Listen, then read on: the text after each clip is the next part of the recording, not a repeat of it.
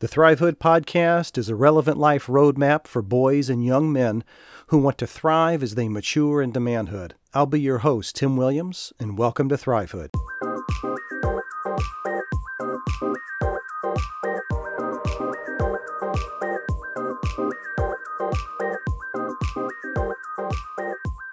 Hey guys, Uncle Tim here, your host. Tips on buying your first used car. We're not going to be talking about new car purchases, nor are we going to really be talking about sort of planning leading up to the purchase. You know, getting a budget, finding out what your debt ratio is monthly, what's the monthly payment, are you going to have a co-signer for the loan, how are you going to get a down payment together. We're talking today specifically the actual car itself. So let's dive into this. So, question number 1. You found a car, you like it, you're like, "Man, I think this is it." The first question you would ask is how many miles does it have on it? Important, right? Well, it's important only if you know what to do with that information. If you just walk up and say, How many miles does it have on it? and they give you 25,000 miles. Okay, great, I'll take it. That, that doesn't help you. Which leads me to my next question or my next tip. How old is the car? What's the model year of the car? That's important because if it's fairly new but has high miles, you can tell this thing has been rode hard and put up wet. Vice versa. If it's got a few miles but it's older, it doesn't have necessarily as much wear and tear even though that the vehicle is an older model. Let me let me break this down for you. On average, you're going to put about 12,000 miles on a vehicle, give or take, give or take two or three or 4,000 miles. Okay. So if we have, and I'll just make this easy, if we come across a car that's got 25,000 miles on it and the car is two years old, roughly two years old, that's, that's good. That's standard. I can live with that. But we have two ends of the spectrum that might come into play. If it's got 25,000 miles on it and it's a four year old car, well, obviously it hasn't been driven much. That would raise a question hey, owner, why is this got so few miles on it? The opposite can be true as well, and that is it's got 25,000 miles on it and it's a little over a year old. Well, this sucker has been driven into the ground. Man, it's it's got, you know, it's got 2 years worth of miles on it. And it's only a year old. Mr. Owner, Mrs. Owner, why is it got so many miles on it? So those are some questions you want to think about and you want to ask.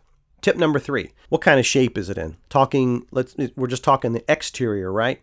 You're going to expect some dings and some dents as as the model, and I'm assuming you guys listening, you're probably going to get a little older car, maybe five, six, seven, maybe ten years old, which is fine, absolutely fine. But does the exterior look okay? If you have some dents, some scratches, some chipping of the paint, some you know you might have a issue here or there, that's normal, right? It's going to be fine. If you have a car that looks brand spanking new, if it's a six year old or eight year old car and it looks like it's brand new, you might want to question that because that might lead to is this thing been an accident? Because if it's been in an accident and it has, or if it's it's a salvage title as they call it, and it's basically been rebuilt, everything's been fixed on it, and you see that it looks like it's a brand new car from an exterior standpoint, you want to ask questions about that. That that wouldn't be normal to have a 8-year-old car and it looks like it's just off the showroom floor, right? So that raises some questions. And of course, the interior. What how does the interior look? Is it really just worn out? Don't sacrifice, don't compromise if you have a good-looking exterior, but it's absolutely just almost, you know, rat infested on the inside or it looks like 10 cats have fought for a week in there and everything's ripped up. And also, be aware of, of smoke. I got to tell you, I had a car that had someone had smoked in it, and I never got rid of that smoke smell. I would shy away from that. I'm not slamming people who smoke. That's not what this is about. I'm saying you're going to have a very difficult time of getting rid of that smell if you get that car. All right. That leads us to where we at. Uh, tip number four Does the vehicle have a lot of extra aftermarket or modification parts? If the upgrades are designed for racing, if maybe you're buying this from another guy that's around your age or you know early 20s or late teens, and he has put some performance parts on it, like maybe a performance camshaft or a very large air cold air intake or maybe a short shift kit. A short shift kit is where you actually can replace a manual transmission with a short shift kit and it actually shifts faster, shifts quicker. It's easier to to shift from one gear to the other. Or maybe there are tires. Take a look at the kind of tires. Maybe there's racing tires on it. What does that tell you? okay may have low miles, may be a fairly decent shape, may have, you know, a fairly new, three or four years old. You see all of these pieces on it, that tells you right off the bat this dude might be uh, revving this engine, might be racing this thing all over the place. It's cool, I gotta tell you. I would be impressed too. I have been drawn to those type type of cars as well. But that tells you how they're treating the car. You don't want that for a first car. You want a reliable, dependable car that you can know it's going to start when you need it to start. Also, if the upgrades are designed for off-road, right? If you've got they've added a roll bar, if they've added lift kits, if they've gotten huge knobby tires on it, uh, then you start thinking in terms of well, what has this thing been through? Especially Jeeps, right? Jeeps or Broncos or those sort of thing, SUVs uh, you would start asking the question, why did you put all these aftermarket pieces on here? Nothing wrong with it. Nothing wrong with any of that stuff. But for your first car, you, again, you want something that you want to minimize as many of the risk possible that this thing falls apart on you the minute you drive it off the lot or leave somebody's drive, you know, leave somebody's driveway if you're, you know, buying from a private seller, which by the way, I have no problem with buying from a private seller. Either is fine. There are pros and cons to buying from a dealer versus a private seller, but that's for another time.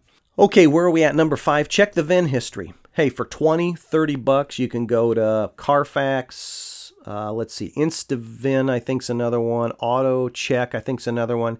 You can just find out if the title has been salvaged or not. That will be a big help.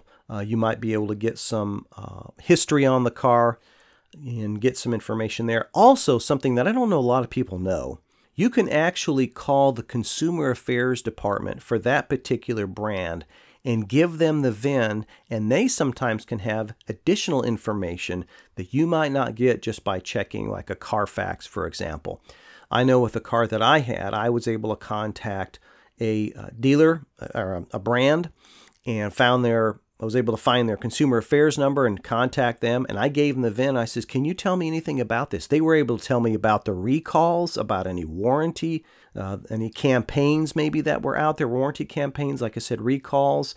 They could tell me a little bit about the history, if there was information on it that relates to previous accidents. So that's a good, good, uh, good tip there. You can find that out as well.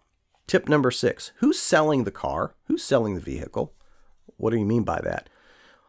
Well, the person you're meeting with, especially if you are talking with a private owner, the first question, one of the first questions I would ask is, Is this your car? They're going to tell you, if they're honest, they would say, Yeah, yeah, this is my car. Or they may say, Well, no, I'm selling this for a friend. Or, Well, I'm selling it for my mom. Or, Well, I've, you know, they could say, You know what, I just, I, this is sort of a side business. I buy cars, I fix them up, uh, I get them in working order and then I sell them. All of those answers require additional follow up. We're not going to get into all of this today, but so all of those answers beg another question. If it's if it's his car or her car, great. If he or she's selling it for someone else, why?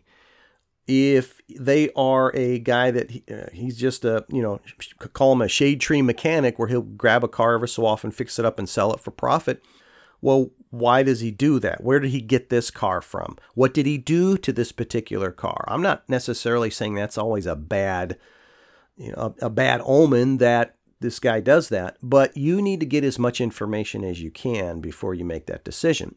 Okay, and then also who's selling this vehicle is how many owners? Is he the owner, he or she the owner?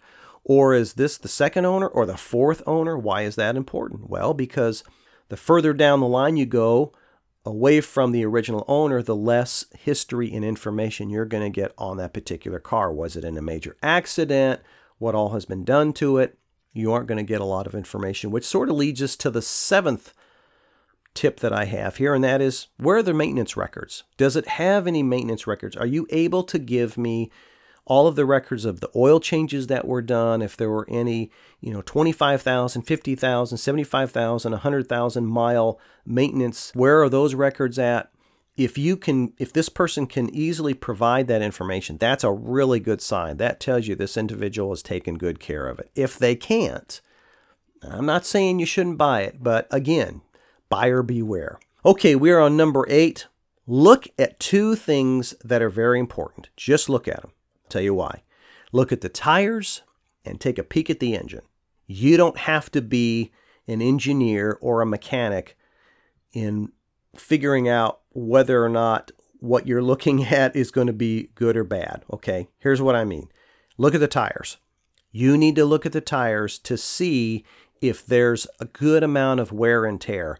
I personally, this was several years ago, and I kicked myself, bought a used car, drove it. I had it, I don't even know if it was three or four months. And I realized I looked at one of the tires, and one of the tires was was getting bald and I thought, wait a minute, did I? I look, and sure enough, I had to drop 600 bucks on a set of tires after I just bought the car three or four months ago.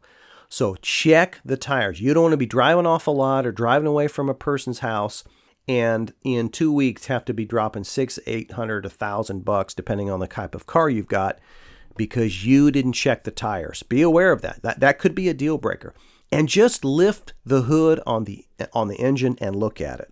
Two reasons. One that'll just tell the buyer, all right, this guy's, you know, he's looking it through, he's checking it out.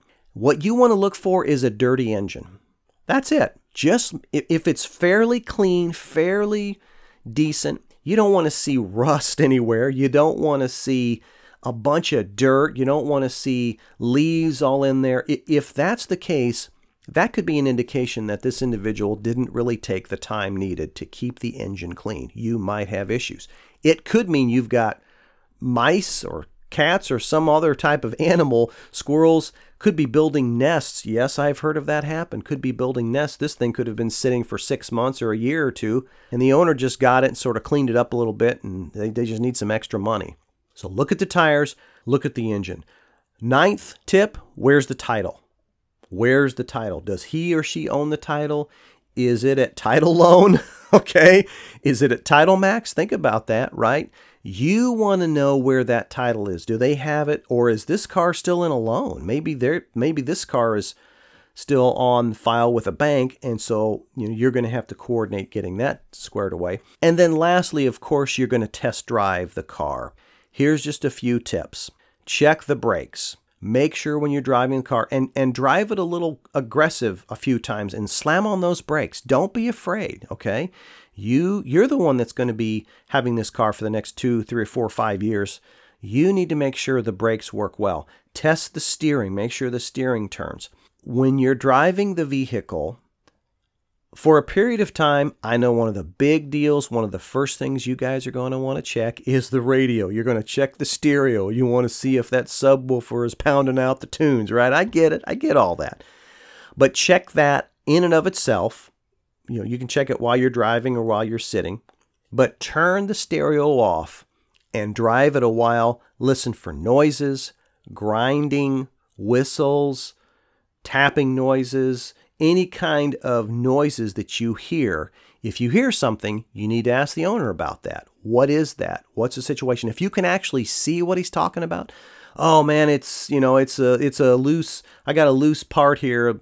Um, some of the uh, the underskirting here has come loose, and it just needs a, a, a, little screw. And if he can show you and you can see it, great. Okay, uh, and then also test every and all switch levers, push buttons, test it all. Test everything. Don't just push a couple things. Don't go into this, guys, sort of uh, attentive, sort of a, a little bit uh, afraid to really mess with the car. This is going to be your vehicle. You need to check everything out. Close and open all of the doors, the back hitch. Pull up, make sure there's a spare tire in there. Is it and is it aired up? Again, you want to look for any signs that something just doesn't seem to look right. So there you are 10 tips to help you buy your next used car. I hope that was helpful, guys. And listen, as I said in the beginning, this is a big step for you. Take ownership, take responsibility as you begin to move into freedom in your life. also learn that comes with higher responsibility. Until next time, guys, stay strong.